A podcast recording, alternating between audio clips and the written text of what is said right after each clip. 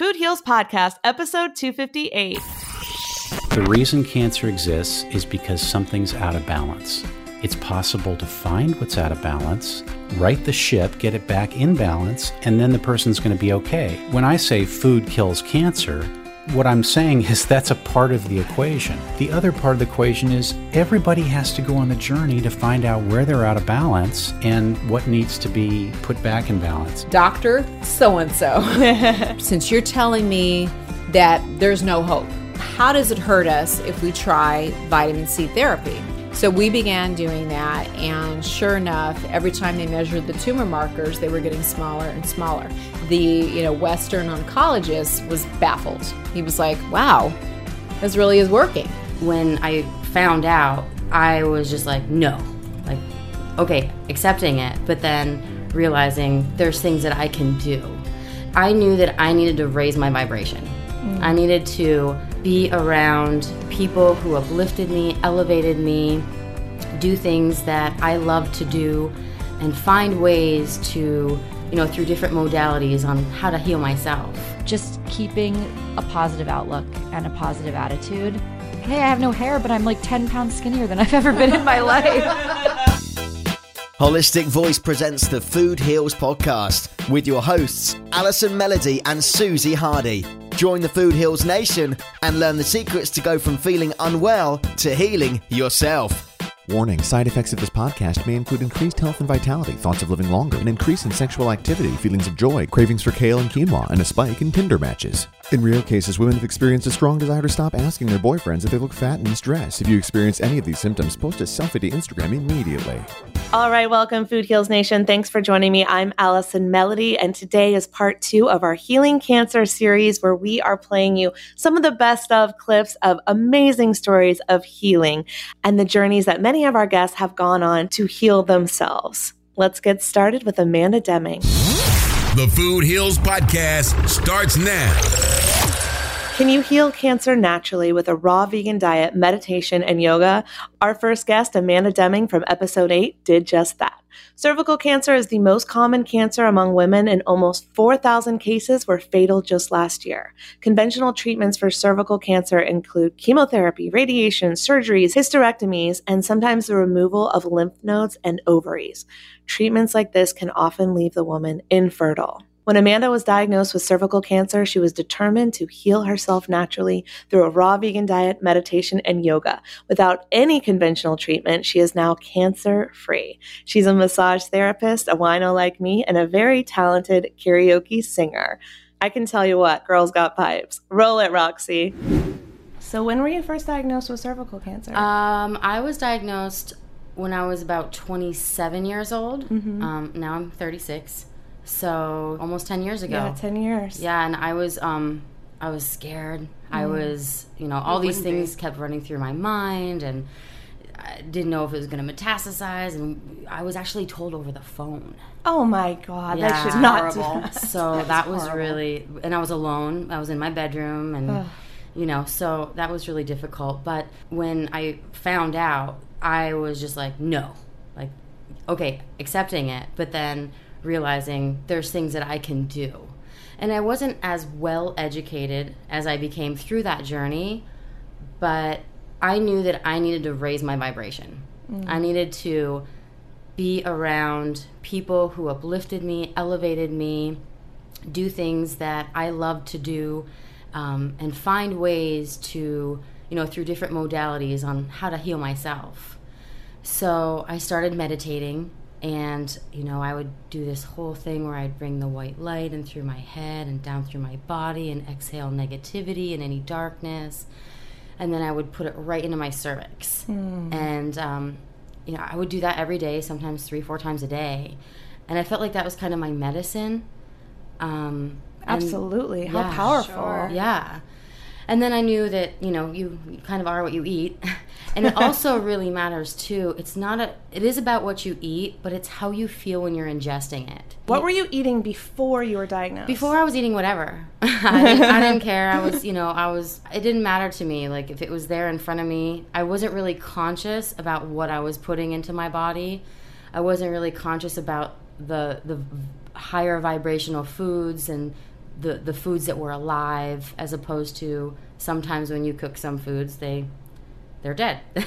Yeah. But again, it is all about how you feel when you're ingesting it because, you know, if you're sitting here eating something that could be really good for you, but you're still kind of feeling bad about it, your body is going to react to that. We're full of water. Mm-hmm. We're made, you know, and so when you, it's proven fact that when you look at water and you say beautiful things to water, it will change, it, the, mm-hmm. you know, the, the structure. And so I realized that that's what I had to do to all the water in my body.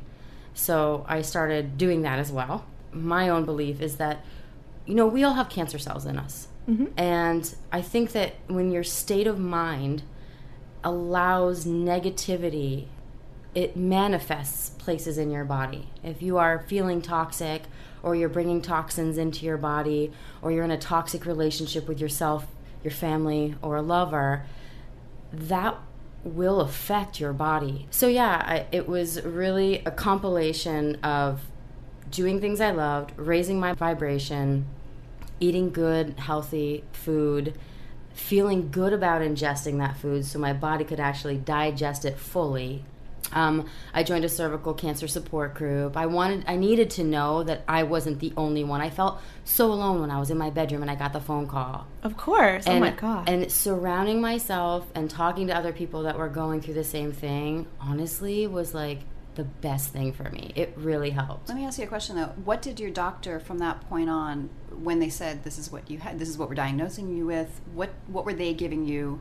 Were they supportive of what you were doing, or were they saying, "Oh, it doesn't look good. This is going to be rough"? I got a new doctor. I got a new doctor after Everybody uh, does that. We have on here. after uh, the phone call. But I was working uh, or, or, or understudying under uh, an acupuncturist, and she was like, "All of the above, you're doing great. Now come into my office and get acupuncture and herbs." So I also did that as well because when you have the energy, the chi flowing through your body, you know there are blockages, and certain things can manifest in those blocks, or there's too much of an abundance of energy somewhere in your body. And when you have everything flowing freely, you know, the chi runs through your body like a, you know, a babbling brook, a stream. And, you know, when there's blockages, there can be dis-ease, Yes. discomfort. So I really believe that um, the acupuncture and the herbs also, you know, help me with that as well. Yeah, acupuncture is super powerful. Um, so you had your first doctor, and you said, "I'm getting a new doctor." Did anyone ever tell you you have to get surgery, you have to get chemotherapy? Like, what were they recommending in that sense? Uh, yes, I. So this is what happened. So basically, I had scheduled to go get everything removed and scraped and all that. But what happened was, unfortunately, the other doctor that I had found wasn't that great either. Was So what? He wasn't that great either. Oh, so when I went into the office, I'm prepared to, to go under and just get all of this removed and taken out. Um, and there was a glitch in the system, Hmm. uh, quote unquote. And uh, they're like, "Oh, we don't have you scheduled today." Thank For a God. surgery? Yeah, for a surgery. And so Blessing in disguise. Blessing. Exactly. So he's like, you know what? Uh, you know, we, we went to the office. We talked a little bit. He's like, I was like, well, I would actually. I've been doing a lot of work. I would like to really maybe get uh you know another biopsy, see how everything goes. He did. He called me and he said I was clear. Um, After how long? That's amazing. that, it was about, I would say like four months, because I had So gone. they said you had you had cancer. Mhm, stage one, cervical Stage cancer, one surgical cancer. cervical So- cancer. sorry, did I say surgical? surgical cancer. cancer. I was thinking about the surgery. surgical, and then completely clear. That's unbelievable. it was kind of a whirlwind for me. You know, when I think back, there's certain parts where like, oh, I remember that day, or I remember this month, or I remember this time period. But so much was happening for me, trying to heal myself, but also trying to help myself get into a good state of mind. That mm-hmm. you know, there was a lot going on there. Well, that's amazing that you were super in touch and able to do that in only four months because, um, you know, healing can take time. And it sounds like you completely threw yourself into this and really made a huge difference. And what did the doctors say when you go back? Do they attribute it to what you did? What is their opinion? So I found another doctor because I, I wasn't happy with this one because certain things happened during that visit. Obviously, the miscommunication, even though that was, you know, a good thing, but um, other things had happened. So I found an amazing woman in West Hills, um, and she was praising me and she was like i want to know what, everything you did so that way i can start telling my patients and i think that it would be just so fantastic if you know many other doctors or obgyns did more of that and educated their clients on holistic healing Yeah. as opposed to let's just you know go to chemo or cut it out or let's get rid of all your lady parts Right. our bodies are amazing they are just phenomenal so tell your body that every day Yeah. you know tell your body that and say beautiful things to yourself write it on the walls put post-it notes up whatever you got to do and that whole list of oh your to-do list put you on top Did you receive any kind of body work, energy work while you were doing your healing in those four months? Yes. So I was going through massage school. Um, so I was receiving a lot of wonderful information. I was uh, meditate, like I said, I was meditating every day, but I was also meditating in class. Um, I was doing a lot of Tai Chi in class. Um, I was receiving a lot of Thai massage, uh, a lot of uh, acupressure, and I really feel that that also. And I was getting the acupuncture too. So I, I really feel like all of that body work, you know, added to what I was already doing, really helped. You know, it's mind, body, spirit all connected. So, Amanda, you get the call, or your doctor gives you this scary, awful diagnosis. Um, I know from personal experience that it's very easy to go into a downward spiral of depression, hopelessness. What should someone do immediately after hearing a diagnosis, whether it's for themselves or a family member? Take a breath. Yes. uh, understand and recognize how how amazing your body is, and that this is not the end. Um, s- get a support group. Find find a group that you know, the, and there's tons of them. Of people going through the same thing or diagnosed with the same type of cancer that you are. yeah. Um, that's definitely number one. Um, do things that raise your vibration, whether it be playing video games, Something that makes you happy, right? music. Highly recommend music. Music is such a, a an amazing healing modality. And it's So- fast too. It's just like it's instantaneous. You know, Yeah. music can change your vibration and your energy. And Immediately, So- immediately. So, listen to a happy song. Yeah. You know, Listen to a song from childhood that brought you joy, even if it's 20 years old. Yeah, Whatever. Absolutely. Or, or sing. What if you sing? Sing. Yeah. Sing, even if you don't think you can sing, sing anyway. Sing in the car, sing in the shower, because it your house. it'll immediately shift Yeah. your energy. Yeah. Because it can be really, really, really scary. You know. Um, uh, I would also say, you know, continue exercise, get body work, get energy work, get acupuncture. Take some, you know, ta if you find an acupuncturist that you love, take some herbs. I mean, we are of the earth. The herbs are of the earth. They belong in our body. Um, don't treat your body bad.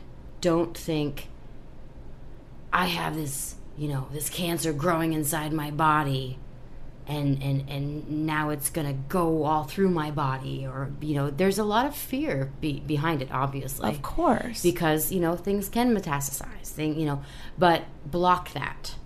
You know, really try to shift your um your your thoughts. It's it's it can be difficult, but when you have the the good people around you and when you're in the support group, eh, you know, it can definitely help. Um, I also recommend um, eating high vibrational foods, al- foods that are alive, foods that are uh, alkaline. Cancer can't really survive in an alkaline state. right. Um, so you know, get rid of the sugars, get rid of you know the the processed foods. I'm going to give you some about six um, highly alkaline foods. That Yes. are they are lemons is number one.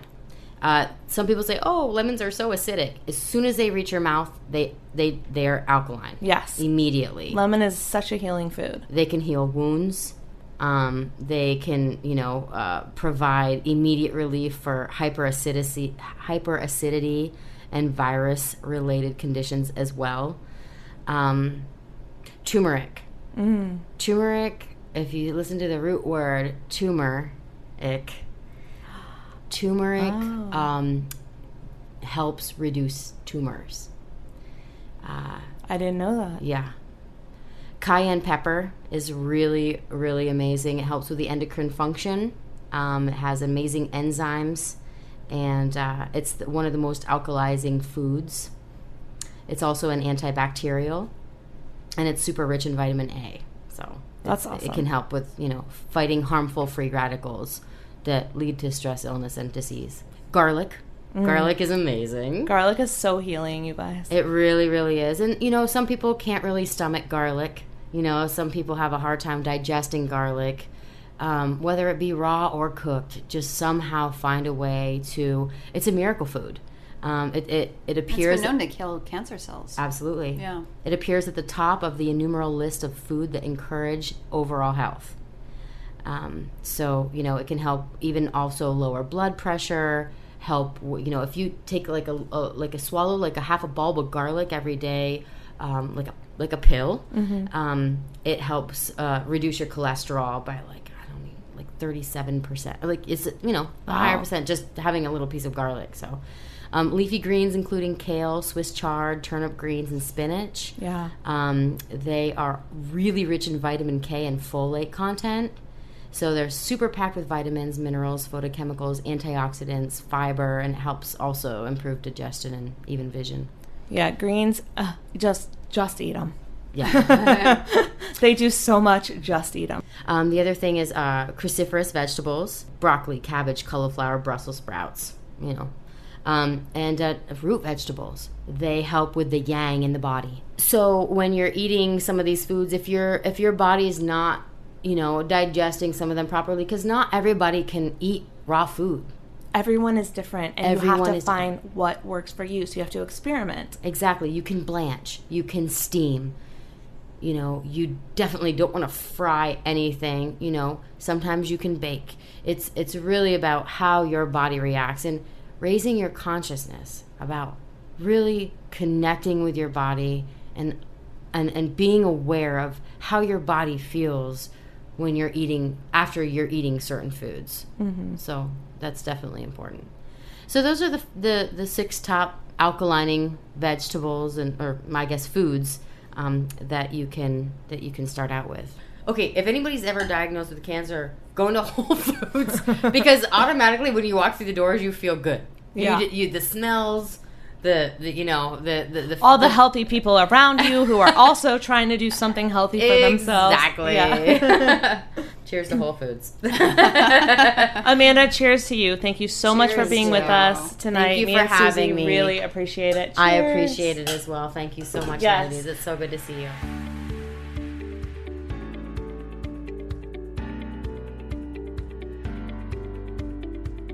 Hope you enjoyed our conversation with Amanda. She's one of my favorite people, a good person to go out karaoke with. She has the most beautiful voice I've ever heard, literally the voice of an angel. And she a really good time. She likes to drink lots of wine with me. And if you also enjoy drinking wine and you want to drink some wine with me and celebrity vegan chef Leslie Durso, join us in Italy. It's coming up real quick. It is June 15th to June 22nd. So, yes, look at your calendar right now. See if you can join us. Unfortunately, we did have someone drop out at the last minute. And so we're just trying to fill her spot. And I wish her well. And I, I miss her already because she's one of my favorite people that I was so excited about having along with us. But if you are listening and this is resonating with you, please join us. We will be on the Amalfi Coast. It is one of the most picturesque, beautiful places I've ever been. Uh, this will be our second time going there. Last year was just an experience that I can't even put into words. It was just so beautiful. We all formed these like sisterhood bonds, um, whether we were having breakfast together and pulling angel cards or hiking down the side of a mountain while overlooking the Amalfi Coast. I mean, it is just such a cool experience. We eat the best food ever, whether we're cooking together with Leslie, who is teaching us how to make some delicious vegan fare, or we are out to five star restaurant dinners, eating and drinking all of the things. I mean, some of the best food I've ever had in my life. And Leslie teaches us how to order healthy, delicious fare that you will, it's indescribable. It's so delicious. And so we'd love to have you. Some of the activities are hiking and swimming and shopping. We do boat rides. We go to the beach.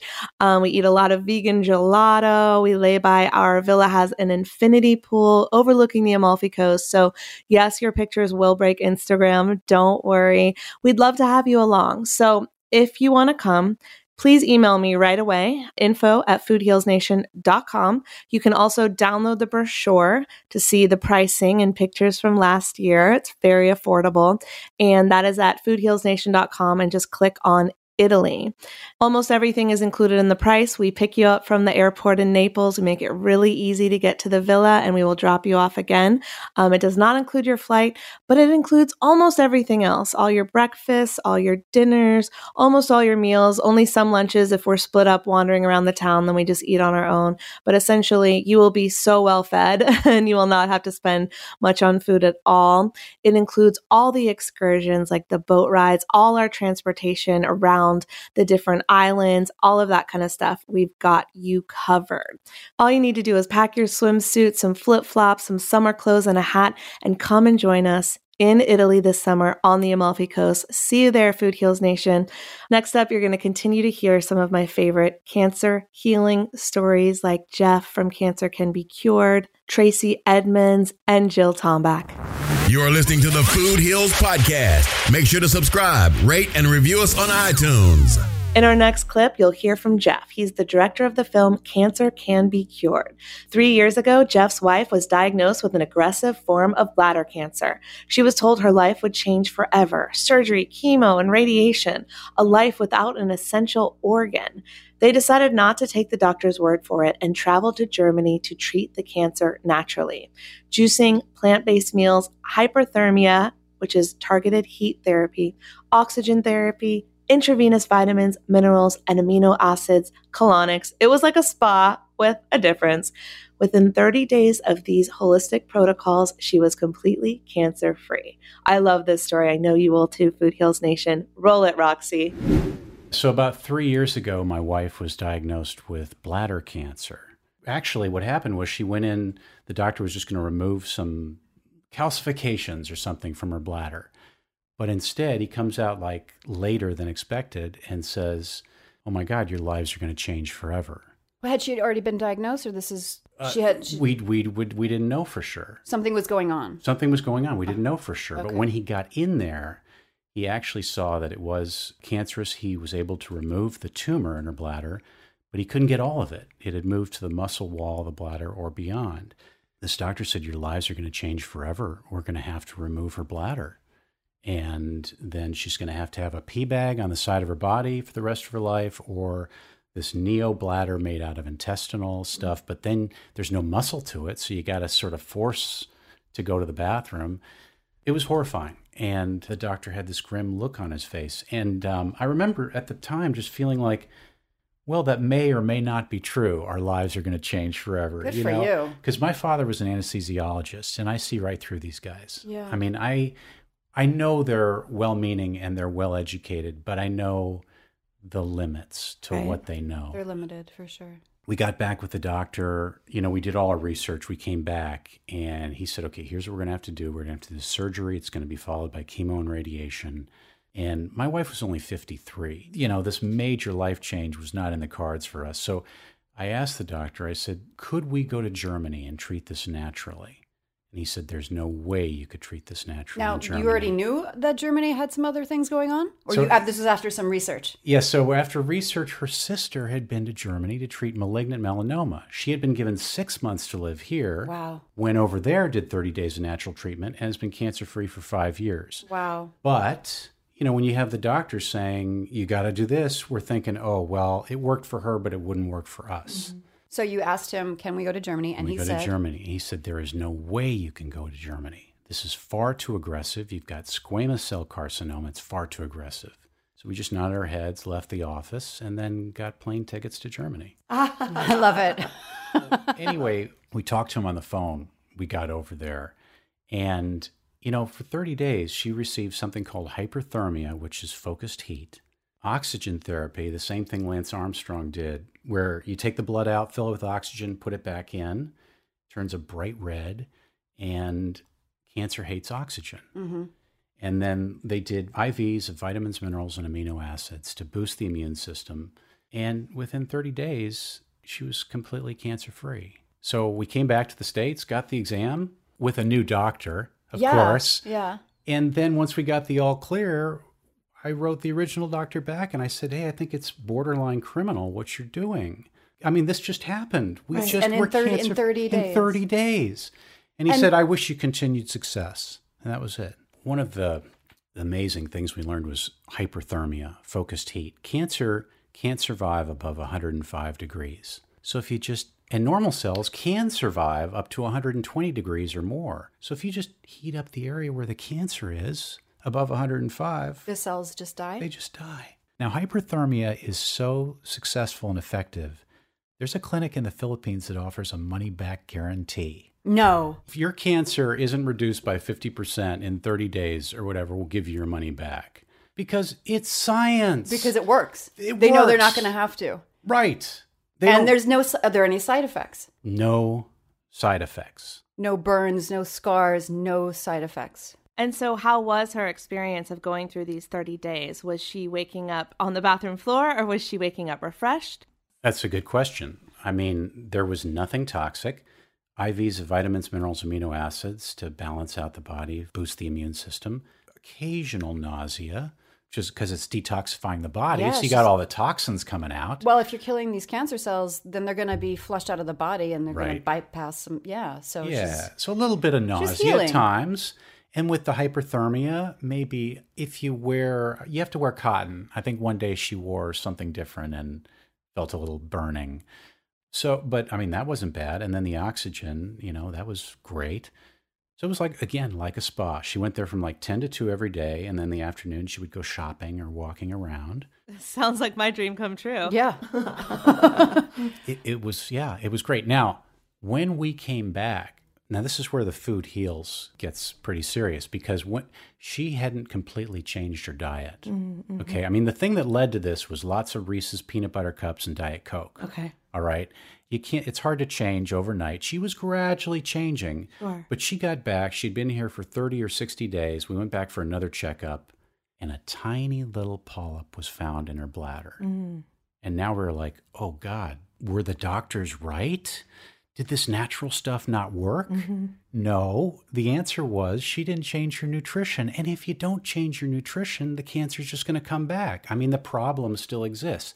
So, what did Germany show us? Germany showed us that cancer can be killed. Okay. But now, if you want to keep it away, you've got to change the nutrition, or the body is just going to find another way to grow cancer. The, the thing that we kept reading over and over was that you have to create an alkaline environment in the body. And we kept researching what are alkaline forming foods. And obviously, it's a lot of vegetables and some fruits, and obviously, get rid of the sugar completely. While you're fighting cancer, red meat's completely out. And soda. And- Soda's very acidic. Acidic stuff, although you can put lemon in water and that becomes alkaline. Yes, Yeah. but So- soda in general, even Oh, just sparkling. I, soda, are you kidding? Yeah, that's completely out. yeah. So she was doing a lot of fruits and. That smoothie, man, that was the savior for us. That morning smoothie, mm-hmm. and in the smoothie went kombucha because it's fermented, and cancer doesn't like that, and kefir for the probiotics, and then lots of vegetables and berries. And to our surprise, we came back three months later, and there was no more cancer. And then six months, no cancer. Then she started doing colonics, mm-hmm. you know, to sort of clean everything out mm-hmm. No cancer. Two years, no cancer. Then she stopped doing the colonics. Eh, I can do without that. I don't need to detoxify the body. I'll just do the nutrition. They're not the most fun activity in the world, but they're very effective. After two and a half years, we went for a checkup, and again, tiny little cancerous polyps. And still so just in the bladder, nowhere else. That's it. That was her spot. And now we're getting it that, oh, she's got a gut that's messed up. I mean, it's just got problems. Mm-hmm. For whatever reason, her colon doesn't want to do its thing. So she said, I've got to detoxify. And now she's doing coffee enemas, infrared sauna, supplements that help her to detox, you know, here we are now almost three years. And again, we're No back cancer. to no cancer. Yeah, amazing. Applause.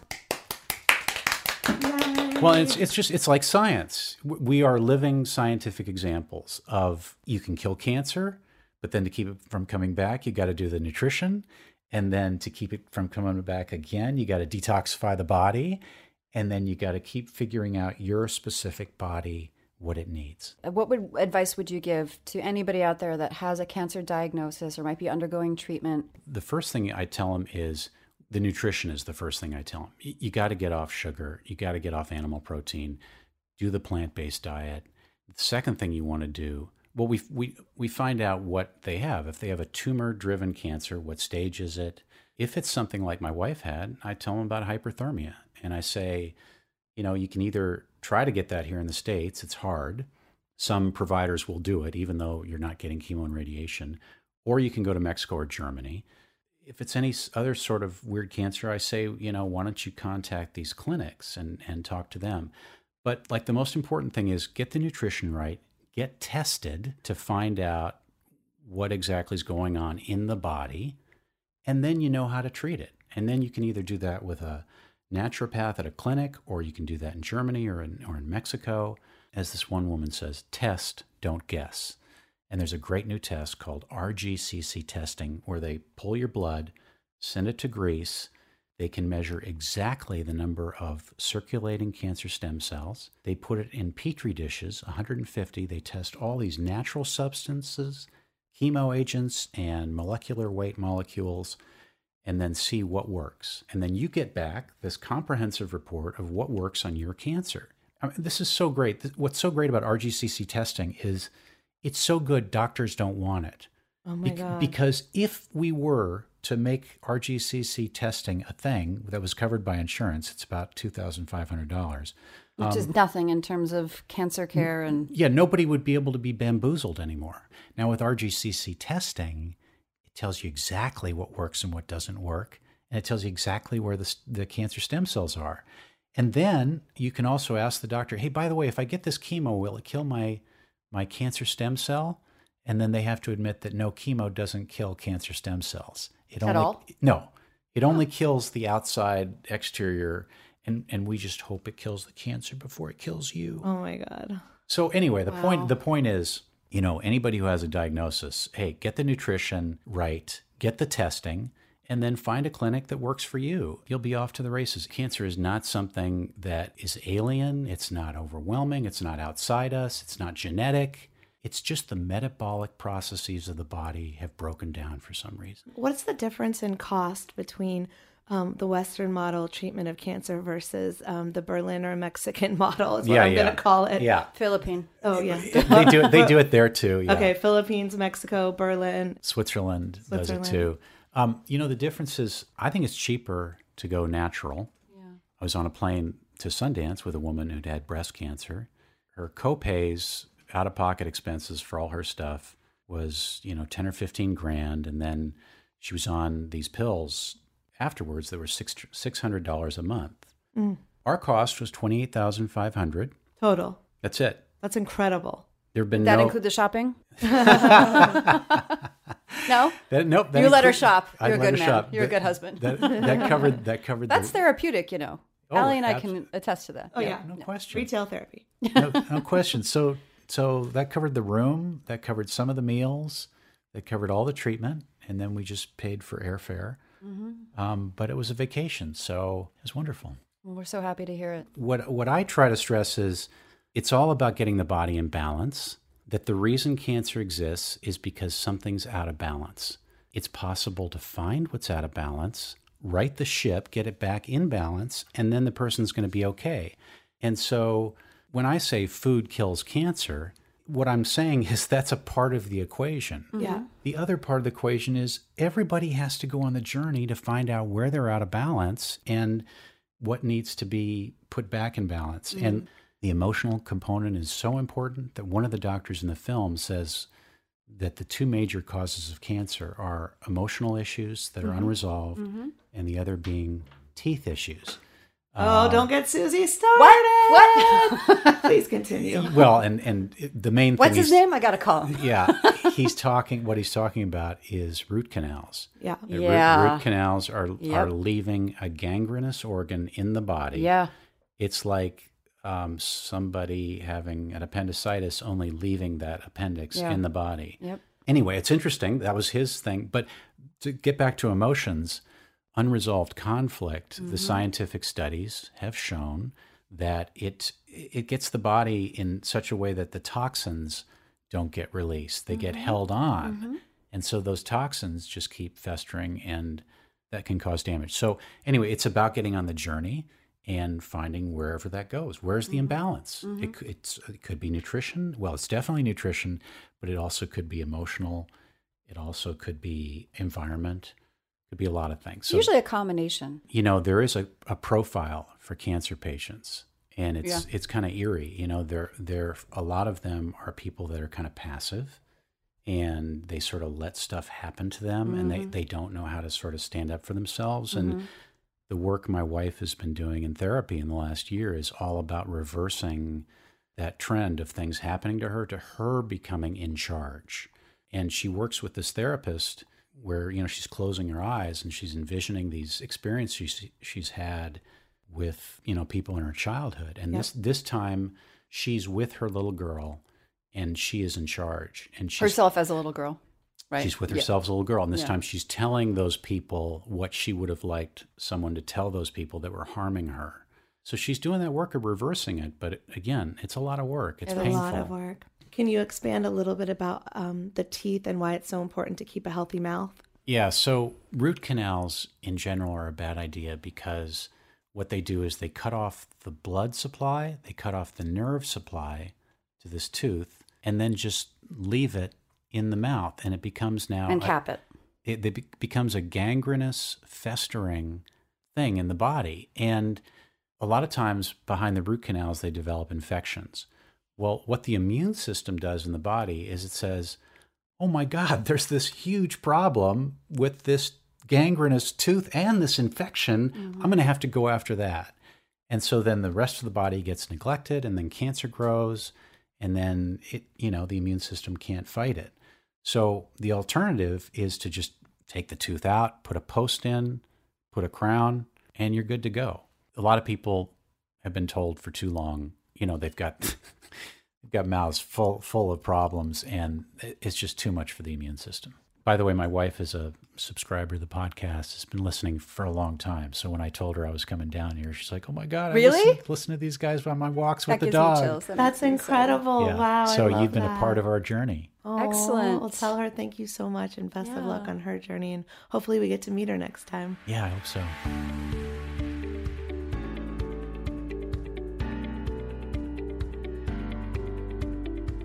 All right, Food Heals Nation, I hope you're enjoying this Healing Cancer series. And I know you've heard me talk about it before, but we've got to be vigilant about what we are putting into our bodies in order to prevent and reverse disease and cancer. So I love Organifi because they have so many clean, organic, vegan ingredients that fight cancer naturally. And we're living in this toxic world where we're bombarded with environmental toxins and toxins in our food supply. And we're not always eating organic. And sometimes we're eating really processed food. And it's a lot for our bodies to take. And so it's great if we can help assist our body in the detox process, in its ability to heal itself. So I love giving the bodies the tools that it needs to do so. And so luckily, Organifi has our backs. They've got this all day perfect system to keep diseases at bay. In the morning, you can start with the green juice, which is great for detoxification. Then you can spend the afternoon sipping on the red juice, which is great for energizing and overcoming that afternoon slump. And then in the evening, they have the Organifi Gold. This is my personal favorite that I swear by. It's got turmeric, ginger, reishi, lemon balm, and turkey tail mushrooms. Turkey tail mushrooms are vegan and do not contain animal products. Don't worry. It's not an actual turkey tail. Yes, I've been asked that. And it's great for cancer prevention. Studies are showing how it's actually helping shrink tumors by starving them. And so the gold has all of these ingredients, plus it helps you sleep better, dream bigger, and wake up refreshed. So don't worry, Food Heals Nation, we scored an exclusive discount code for you. So you can try the red juice, you can try the green juice, you can try the gold, all three or just one, wherever you want to start. Organifi's got you. Use the coupon code FOODHEALS. You'll get 20% off your first order. Try it. Let me know how you like it. Now back to our cancer healing stories where you'll be hearing from Tracey Edmonds and Jill Tombach.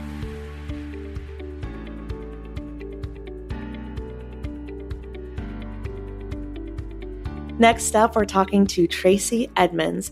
Her story is very close to my own heart as well. Like I lost both of my parents within a few short years of each other to cancer, Tracey lost her mom to cancer and her dad to a heart attack shortly after. This instilled in her an unwavering passion to become a pillar of health and spread her message through her blog, social media platforms, and television appearances.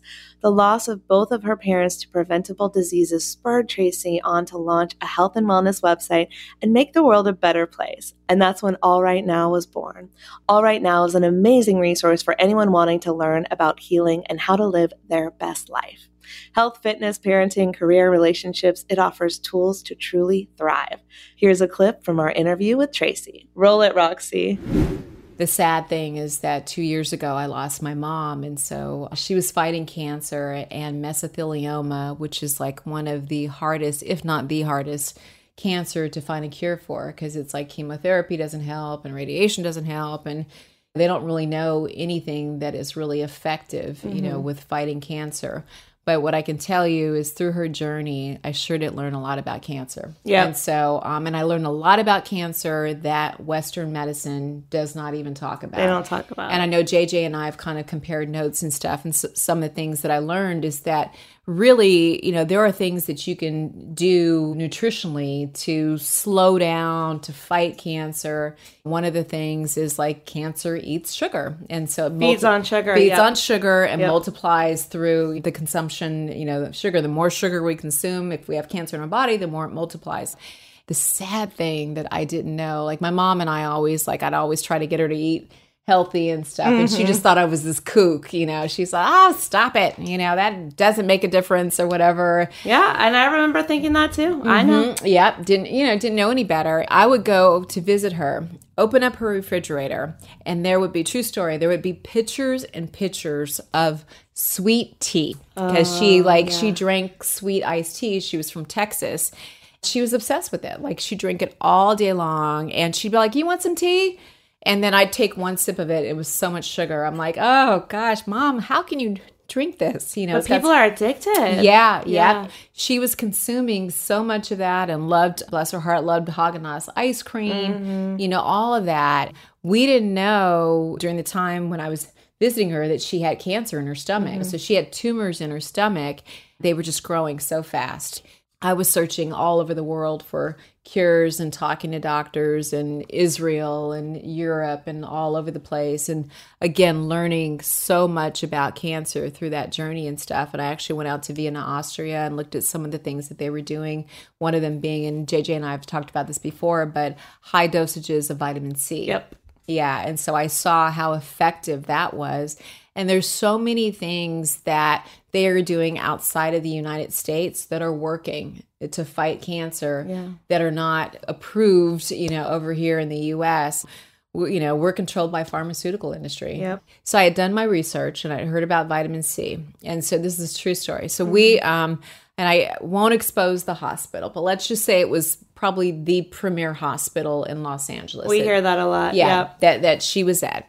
So I had finagled away before she actually went into the hospital full time, you know, when she was still kind of staying at my house and seeing her um, oncologist and stuff. I had finagled away to do vitamin C therapy. Amazing. So she, yeah, so she was going over and she was getting these vitamin C IVs, mm-hmm. and her oncologist, who was really a traditional Western doctor, but he was willing to experiment with me. So, yeah, and so we were doing vitamin C he was documenting because he had to measure the size of the tumors and stuff. Mm-hmm. True story, at one point it shrank by 40%. I mean, that's unheard of. That's incredible. I came with some research. I said, look, I want my mother, since you're telling me that there's no hope, how does it hurt us if we try vitamin C therapy? You know, and I showed him articles and research and that kind of stuff. Mm-hmm. And so she was still at an outpatient level at that point. Right. And so she was just seeing an oncologist. She had not been admitted to, I'll just say, big pharma controlled hospitals. And so at that point, we were able to, and, and also, too, by the way, the way I was introduced to this oncologist is through my doctor. Who is a medical doctor, but really practices more alternative therapies as well. Mm-hmm. He is from Israel and he travels all over the world meeting with experts from all over the world about alternative cures for everything. So he was the one that told me about vitamin C. He referred me to this oncologist. So I'm like, look, Dr. So and so said, hey, let's try vitamin C on this and let's see what happens or whatever. My alternative doctor had the resource to get the vitamin C IV drips. So we began doing that. And sure enough, every time they measured the tumor markers, they were getting smaller and smaller. They began, the, you know, Western oncologist was baffled. He was like, wow, this really is working.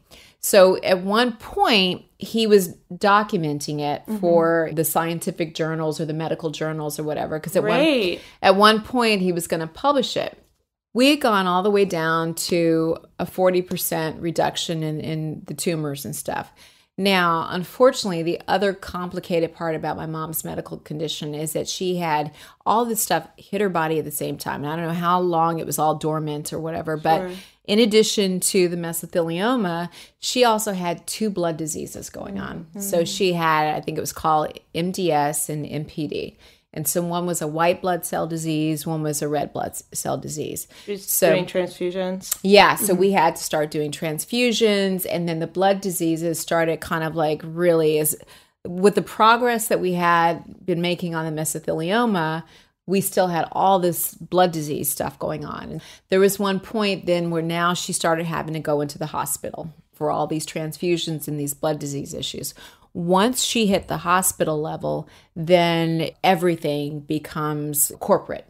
You know, and That's a good way to put it. yeah, Ah, and no, I know what you're yeah, talking about. yes, Uh-huh. no more, no more vitamin C. There's no more alternative allowed. Absolutely not. And so, You do it our way or you're out. yep. And so I, you know, so then the tumor started growing again, and so I was just like, frustrating is Yeah? I was like, well, can't. Isn't there any way we can get the vitamin C into the hospitals or whatever? And everything was regulated because we were also trying. We were trying all kind of things like curcumin and you know all kinds Mm-hmm. of things where she was being supplemented with cancer fighting supplements in addition to the vitamin C. But once you go into the corporate hospitals, you cannot do any supplements at all. It's all pharmaceutical driven. So for me as a daughter, it was so sad, you know, to see once she went into the hospital for these blood issues, the tumors start growing again. I wasn't allowed to do, you know, Yeah. I, I begged them to like let me do vitamin C IVs. I'm like, well, I'm paying for it. Like, why can't we administer it? You know, Yeah. how in the world can you tell me vitamin C could hurt? It was just regulated and not allowed at all. At the end of the day, the tumors started growing so fast, and then everything just kind of went downhill from there. Tracey, I would ask you, like, do you think that building this website, because I know for myself, uh, it was therapeutic to Yes. start the podcast, and you had just lost your father, you had just lost your mother. Was that your therapy? Is that how you got through it? You are so absolutely right. For me, every morning I'd wake up. Literally, I was like waking up when sun rose. I am, if I wasn't writing my own articles, I'm reading contributors' articles, I'm reading information about cancer and you know superfoods and things that you know help with the stomach and help with your mental focus. I'm just reading all this kind of stuff. The positive information that i was getting was like coming into my energy system mm-hmm. and and really helping me through my loss. It was really kind of helping me cope because i just felt like i was getting some positive energy out of it and, and and being on a mission to give back and to kind of help people and to share information and stuff it's the best food for healing. You Yeah. know, it, it it really, really is and stuff. That helped me tremendously, tremendously. And I, you know, I really felt too, I'm getting into a spiritual side of things, but I really felt like my parents were like up in heaven and just kind of going, look, do this, do this, do this. Yeah. Help others, help others. And so I felt like I can't even explain the kind of energy I had. Yeah. Like, I mean, literally, I'm surviving on like, I don't know, four hours of sleep or Right. something. But I was like, I'd wake up and I'd be like, okay, bam, you know, ready to go, ready to go. And I had all of this energy and stuff. And I don't know where it was coming from, but, Mm-hmm. you know, I think it was coming from heaven. It was. If you um, had something to tell our listeners, like if they've been through something, whether it was a loss or they just want to get healthier, like what's your big message, your mission? Tell us about that. Don't procrastinate. The reason I added the word now, you know, to the, word all right. Yeah. is that now is the time to take action on being the best you and creating the life that you want. Like we all like procrastinate, we all make excuses for, well, you know, it's just not the right time. I got to wait for this or I got to wait for that or whatever. Right. Like Yeah. I mean, seriously like this minute, this moment, you know, really decide, do some soul searching. What is the life that you really want for yourself? What steps do you need to take to get that life? Yeah. And then really take action now. Like don't wait until like tomorrow or next year or whatever. People say, "Oh, it's not a good time now." You can make it a, a great time. There's like now, it's never a good time. it's yeah, exactly. yeah. If I can leave anyone with any type of takeaway, it's just like really declare the life that you want and like really make it happen. Now, even that like healthy decisions and healthy lifestyle choices slows down, you know, medical issues for you. It slows down aging, all that kind of stuff. Like if you really make a life decision now to like lead a healthier lifestyle, then that's going to impact you in the long run and that's going to help you be the best you. All right, and we're going all the way back to episodes 26, 27, and 28 for this next incredible cancer journey where my friend Jill Tomback shares her story. And I lived with her as she went through her harrowing ordeal, which did include nine surgeries in the span of four years. And at the time, she was only 25 years old when she started. Since then, she's become an advocate of taking the holistic path. She's an avid juicer and Pilates extraordinaire. She eats a plant powered diet and says if she were diagnosed with cancer today, she would choose cleansing and a protocol like Gerson therapy rather than ever do chemotherapy again. As of 2019, Jill is celebrating nine years being cancer free. I couldn't be happier for her. Roll it, Roxy. So my story starts just at a routine annual exam at my gynecologist's office. She was doing my annual breast exam and all of a sudden she kind of stopped on one area and it was in a really weird place. It was kind of like in between like my collarbone. It was pretty high up. She presses on it for a little bit and then like circles around and then comes back to it and she goes, "Huh, that's interesting. You have you have a lump there." And I said, "Oh, I think it's just muscle. I do a lot of push-ups. I'm just really strong. It's just big muscle." She said, "Yeah, you know, it's it's definitely not muscle, but it's probably not a big deal. You're so young. You're 25. I'm just going to send you to the imaging center for an ultrasound just so they can take a look at it and make sure." So, a couple weeks go by and I go for my ultrasound appointment. Um, and out walks this really nice doctor man. He calls me into the back and he shows me my x-ray film for my mammogram and he's pointing out this mass and he's saying, now I, I don't want to alarm you, but it looks very suspicious. He said, well, I'd like to get a biopsy done of this lump and, and really find out what it is. And I said, okay, so how do I schedule that? Do I just call back and make an appointment? And he looked at me and he said, no, it's, it's suspicious in the way that I'm going to do the biopsy right now. So we go down into this basement room, which we get to it and he does the biopsy and then I, you know, I'm in pain and, and it's uncomfortable and I'm all bruised up and he says, okay, well, we'll send the results to your primary care physician and then he'll, he'll call you in two to three days. But the next morning at 10 a.m., thank God I wasn't at work because I get a phone call from my regular doctor's office. It's not at all what you think in the movies. He literally just over the phone right there just said, okay, well, you have cancer. Fuck. Yeah. And I was sitting alone in my bedroom with like an ice pack on my boob from the mammogram. And so then, of course, you know, you, I call my family. My, you don't know my mother, Susie, but Allie does. And my mother freaks out, hangs up, hangs up on me. She just hangs up. that's funny. I'm sorry. Well- not, not to laugh at your experience, but that's at No. least like, what? Your mother's not supposed to hang up on Well, you. No, sometimes- sorry. She didn't hang up on me. She said, I'll be there in six hours. Like she literally was like, Oh. I'm getting on a plane. I'll be there in six hours. okay. Click. I mean, that's my, my memory. Maybe it didn't go down that way, but I just remember being like, my own mother just got off the phone. Like, well, now Yeah. I'm alone. Like, I know she's going to be here Well, soon, she thought like, the priority was to just get on a plane, Yeah. as opposed to like checking in with you and. Yeah, so my family came and then um, we called my doctor. I mean, I was sitting in, in a circle with my sister, my mother, my aunt, and my uncle. First, we called my regular primary care doctor, again, the sweet man who had no idea any of this was even happening until he had to deliver the news. Um, we call him back in the morning and I say, well, what do I do? And he was like, okay, well, you need a surgeon, most likely, um, and you need an oncologist. And I'd start there, and then they will refer you on to like whatever else you might need. So he gave me um, a name of like one breast surgeon affiliated with Cedar Sinai. I had to stick there because that's what my insurance was through. It was the best experience I could have had given the circumstances because it was such a great hospital. So I really I appreciate everything about Cedar And Sinai. And I think they have a whole. I, I mean, it's right around the corner, right? So it's like I think they have a whole breast cancer Center. Center. the Saul and Joyce Brandman Breast Center. There we And go. Back in the day of Foursquare, I checked in there so often I became the mayor, and I was like, I was proud and depressed at the same time. I was like, um, I sent my sister a text. I was like, I've just ousted someone as the mayor of the breast center. And she decided, like, should I celebrate or be really, really sad about this? I met with my surgeon, Kathy Dang, the best woman on the planet. She ended up actually my first visit with her. She did her own breast exam. She ended up finding two more lumps, one in the same breast that my cancer was found, and one in the other breast. And she was like, "More biopsies, saddle up, girl. This is happening." So.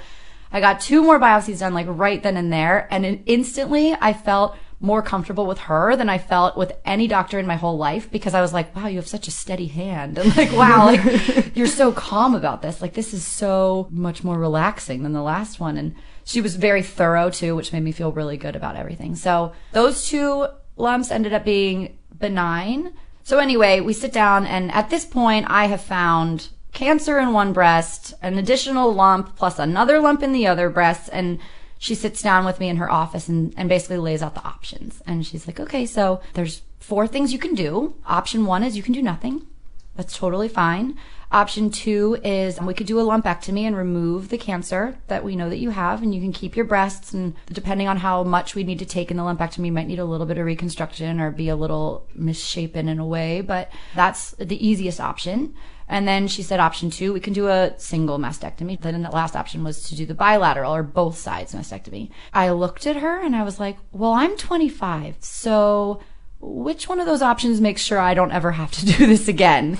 and she was like, the bilateral mastectomy will take all of your breast tissue away. So it would be impossible for you to get breast cancer again. Or not impossible because of the tissue that stays attached to your skin. So very much reduced for the rest of my life risk. And then um, my mother, sitting across from me, always asks this question to doctors. And I usually think she's crazy for asking it, but this time she looked across the table and said, "If this were you or this were your daughter, what would you do?" And she I was think like, that's a great question. yeah. And so, but of course, my surgeon was like, "Oh, get rid of them both, like tomorrow." And I think I had like two weeks between like that appointment and my surgery, and that was a very stressful two weeks because knowing that you have cancer in your body and that it, it's just growing and sitting there and could be potentially like spreading and you can't do anything to get rid of it because other people are, are on the list to go before you for the same problem. That was really, really sad.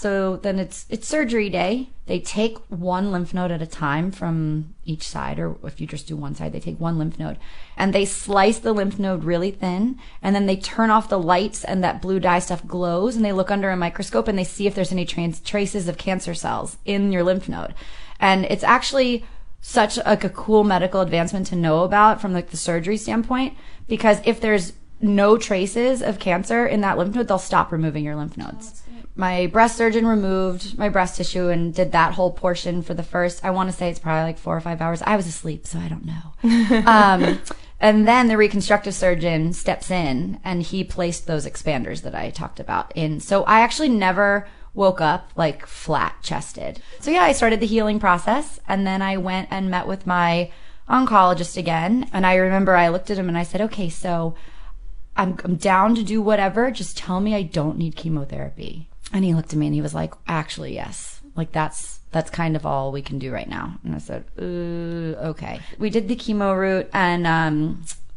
at this point I had started listening to Allie a little bit more about, uh, What about was the- Allie doing right now at this point? So Allie was just being the best friend that she could. Was she, still printing out articles? She was still printing out articles like every day. She'd like come into my She's room. turning away right now. She'd come into my room and be like, Jill, I just I just researched this and I, I read this and she'd come in like with her phone and like read me an article and I'd be like, Allie, you're a good that's friend." amazing. So she was so helpful that like before I started chemo, I went to this natural food store by my house called Erewhon, which is like unfortunately like I think I pay more to them a month in like food and supplements than my rent. And me too. But I love it so much We're and it's worth every it. penny. It's so great. But anyway, so I took this girl Haley's advice to do acupuncture during chemo and I went and saw him beforehand, the acupuncturist, and I said, "Okay, this is what's happening." And he said, "Okay, so we're going to keep your stomach strong, we're going to keep your immune system strong, and we're going to keep you energized and stress-free." Like those were like the things he was going to do for me. I went to acupuncture religiously twice a week throughout like pre chemo and throughout my entire three months. It's I did four cycles with three weeks in between each cycle. I think I was like the champion of chemotherapy. I, going to acupuncture, I mean, I had so much energy. I would go in for a chemo infusion and I would come home and just take like that day to rest and maybe the next day. And I would take my nausea pills like just those two days. And then for the remainder of the three weeks between like chemo infusions, I was fine. So the whole time I was on my first kind of chemo, in my biopsy scar, and this is after I already had my mastectomy, I had already done my reconstruction, everything was already done. In the little dot of a scar where my biopsy was originally done, I started to feel a little hard spot. And I was like, what is this? And the little hard spot started to get bigger. Son of a bitch. So when I was, yeah. So I showed it to my oncologist. This is mid chemo. This is like after my, I'm halfway through chemo and I'm like, so I have this thing. And he feels it and he's like, you know, this happens a lot in scars. Like you can get like a lot of scar tissue or like a cyst can sometimes form and whatever. And he goes, as long as it's growing during chemo, I think it's safe to say that it's not cancer because why would it be growing during chemo? It's probably, you know, whatever, a cyst or this or that. So I was like, okay. And then I went in after my third chemo treatment and it started shrinking.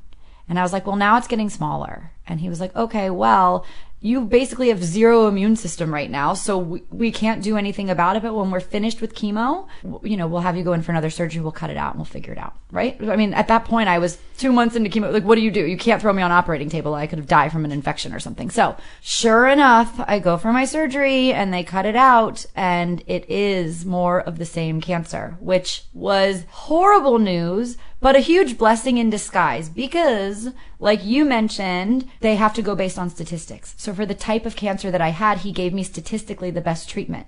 But that doesn't necessarily mean it's going to be effective for everyone. Right. So we learned right away that the three months I had just spent going through chemotherapy was completely ineffective against the cancer that I had. Son of a bitch. I feel like I feel like I'm cursing up a storm here, but I'm just Yeah. like listening to your story and like Yeah. It's so frustrating. It's unacceptable. yeah. It's, it, it really is. It was like, so frustrating. If they don't know, they should not prescribe that. I know. He it was the type of treatment that he prescribed for me was 80 something percent effective against the specific type of cancer that I had. And I fell into whatever.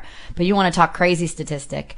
I was like, I already had a mastectomy. Like, how do I even have this? and it's going into your scar. So wait for my statistic. Uh oh. I am a one in a million. Woo! Yeah, except of the bad kind. I am, the statistic is literally one in a million where during a biopsy, a, a like tiny individual cancer cell will accidentally be deposited into the skin tissue. And that is what happened to me. It was insane. I was like, wow, I am one in a million in the worst possible way. So we were, went back to the drawing board. And that's when I started seeing other doctors for second opinions. Cause I was like, uh, listen. And I went to all sorts of specialists. who don't take my insurance. And thank God I have such generous parents who could financially afford to like help me do whatever else I I mean what are your parents going to be like? You know what? You can't have our money. You can just die of cancer. Like no. They helped me go see like a whole bunch of other doctors.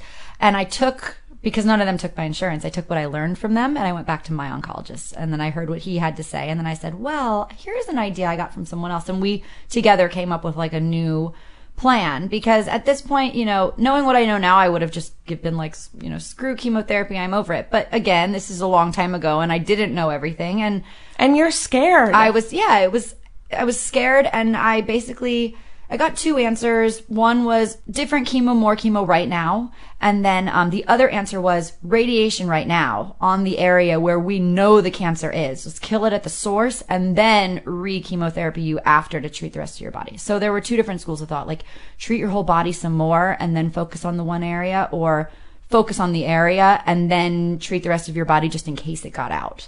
So to me, that made more sense.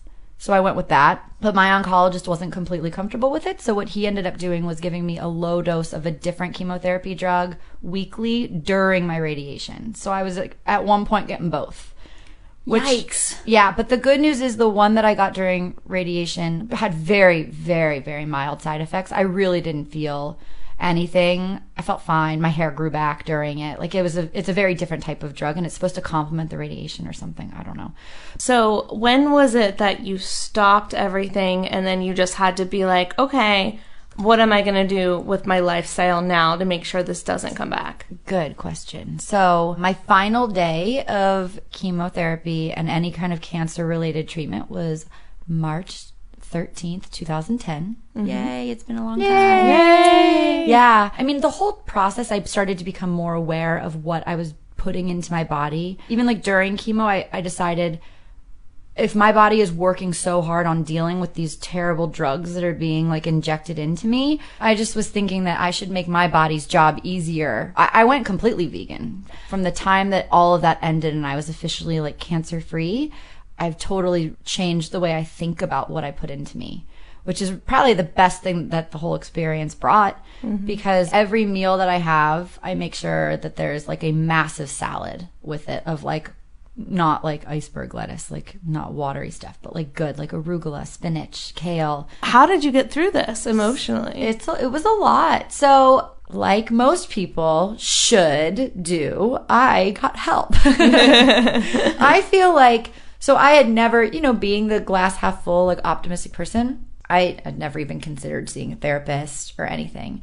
I mentioned in the last episode that the breast center at Cedar Sinai has like a patient relationships division and, mm-hmm. and they put me in contact with this girl to kind of talk to and she gave me advice and just let me know what her experience was. She was the closest thing to me that they could think of. She Yeah. she was older than me when she was diagnosed, but only like 5 or 6 years. And so she could relate to me and gave me a lot of advice and she's actually the one who turned me on to my acupuncturist and she told me a lot about what to expect with chemo and so that was so helpful. It kind of put me at ease just knowing like okay i'm talking to someone else who's done this and she's out on the other side of it and she's fine and she's letting me know that like yes it's gonna suck but you'll be fine because i did it and i'm fine right. so that was super helpful. And one of the things that she suggested to me was that I needed, she didn't even suggest it. She, she was like, So you need a therapist. And I was like, Oh, okay. It caught me a little off guard because I had never thought about it. But as soon as she said it, I was like, I do. I need a therapist like right now. And I needed one like starting four weeks ago. Right. I asked her, I was like, well, you know, you're suggesting this. So obviously you must have seen a therapist. And she's like, oh, yeah, my therapist was great. I can give you his contact info. And then she stopped and said, but I actually feel like you should see this other therapist. And I said, okay. She was like, she's a really good friend of mine. I, it's actually unclear to me if they were friends before or if they met during or after their own cancer treatments, but they, this friend that she was suggesting that I see also had breast cancer mm-hmm. in her mid 30s. So she, you know, 10 years older than me, but like could relate because Of course. any age to get breast cancer sucks completely. It's more common in older women and it's a lot less common in women under 50 or 45 or I don't know the right number. But Right. so you can pretty much relate to anyone who got it too young. yeah, so I got in contact with her. Um, her name was Kelly. She's amazing. Like she even said to me, she was like, the stress of all of this is Yeah. not good for you. Exactly. And and I think the hardest thing for me to unsweep, if that's the term you want to use, is that a lot of the things I would sweep under the rug were like things I needed help with that I didn't want to inconvenience other people with. Yeah. And then she she was like, "No. They, these people are here like they want to help you. You're all that matters to them right now. Like give them a purpose." And and that was the other important thing was knowing that like the people who are offering to help, they want to have the purpose. They want to be involved in the help process. Like they want to do it. And I was always like, "No, I feel bad. I don't want to I don't want to make anyone sad or inconvenience anyone or like th- I don't want to bother them." And she was like, "They're waiting for you to bother them." Yeah. They want a job. Yeah. They want to help. so, what advice would you give to someone who was recently diagnosed with breast cancer? What would you tell them to do? First, cry. Get that out. Get it out. Hell yes. Cry it out. Get it out. Cry a lot. Yeah. But, like, don't hold it in. Yeah, yeah. Don't try to be tough. Yeah. There's no point. You'll be tough. The toughness comes later.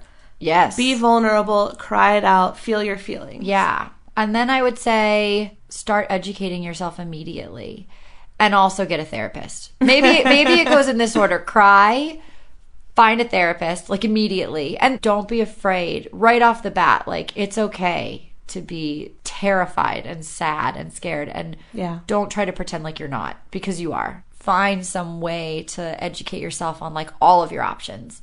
Cause like I said before, if I had known what radiation was going to do to me, I would have chanced it with other methods and not done that. Because when you think about it, like radiation is chancing it too. All of it's chancing it. Just educate yourself and find out what all of your different options are and consult with as many doctors or alternative medicine doctors or homeopaths as you can because the more you know, the better decisions you can make. And I know that when you get a diagnosis like I did, like I, I mentioned last episode that there was like a, a two to three week window between like finding out and seeing someone. And I felt for that whole time like, oh my God, there's cancer inside my body. Oh my God, I'm getting sicker and sicker every minute that passes. Oh my God, the cancer is spreading and I can't go do anything about it. But really, I don't think two to three weeks in the grand scheme of being diagnosed and educating yourself makes the whole world of difference. I think that taking the time to get multiple opinions before you choose a treatment route is probably much more beneficial than harmful. Deal with your emotional being and educate yourself, and then figure out how you're going to physically deal with it. It would have gone way better for me had I done it the other way around. Part of what I learned from my acupuncturist was that it is essential to pack your body full of nutrients every day. And that is really hard to do today with the food that's available here in America. Unfortunately, it's true. Unfortunately, it's very true. So um, he encouraged me to buy a juicer. It's so important to me to maintain my health to drink at least one cold pressed juice a day um, because it's just so filled with nutrients. And I usually try to do it on an empty stomach. So either first thing in the morning or like maybe I'll eat something for breakfast because I'm starving and then I'll try to you know, have it as like a mid morning snack, my juice, so that Right. it's like hitting me on an empty stomach. My body can just absorb all the goodness. So, a lot of the vitamins and nutrients and minerals that come from those vegetables get lost because when you eat those things, your body has to work through the digestion process. Right. And in working through the digestion process, a lot of it passes through you or it doesn't absorb into your blood. And also, what happens is more than that, more than what I just said, is your body expends energy to digest your food.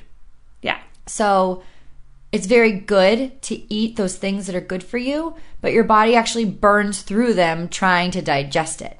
And sometimes it's taking energy away from other things that you need to be doing at that moment. Exactly. Digestion takes a lot of energy from your body. That's why people get like food coma, or that's at least what I call it, is because your digestive system is a huge system in your body. And when it goes to work, it needs a lot of energy. So, juicing is so important because in the process of making the juice, all of the fiber, which is the thing that is what your body works really hard at digesting, which is very good for you. Don't get me wrong, everybody Right. needs to have fiber. But all of the fiber is removed and everything else remains. So when you juice, what you drink doesn't take your body any energy at all to digest. It's like you're watering your body and it absorbs with zero energy expended inside of your body. So all the nutrients and vitamins can actually absorb and be used immediately. And when your body isn't expending energy on digestion, what you're doing is feeding your body everything that it needs to be the healthiest and most efficient at its job, which is keeping you alive and functioning correctly. Right. All of the energy that you would have spent on digesting that food, your body now directs toward healing things inside that are wrong.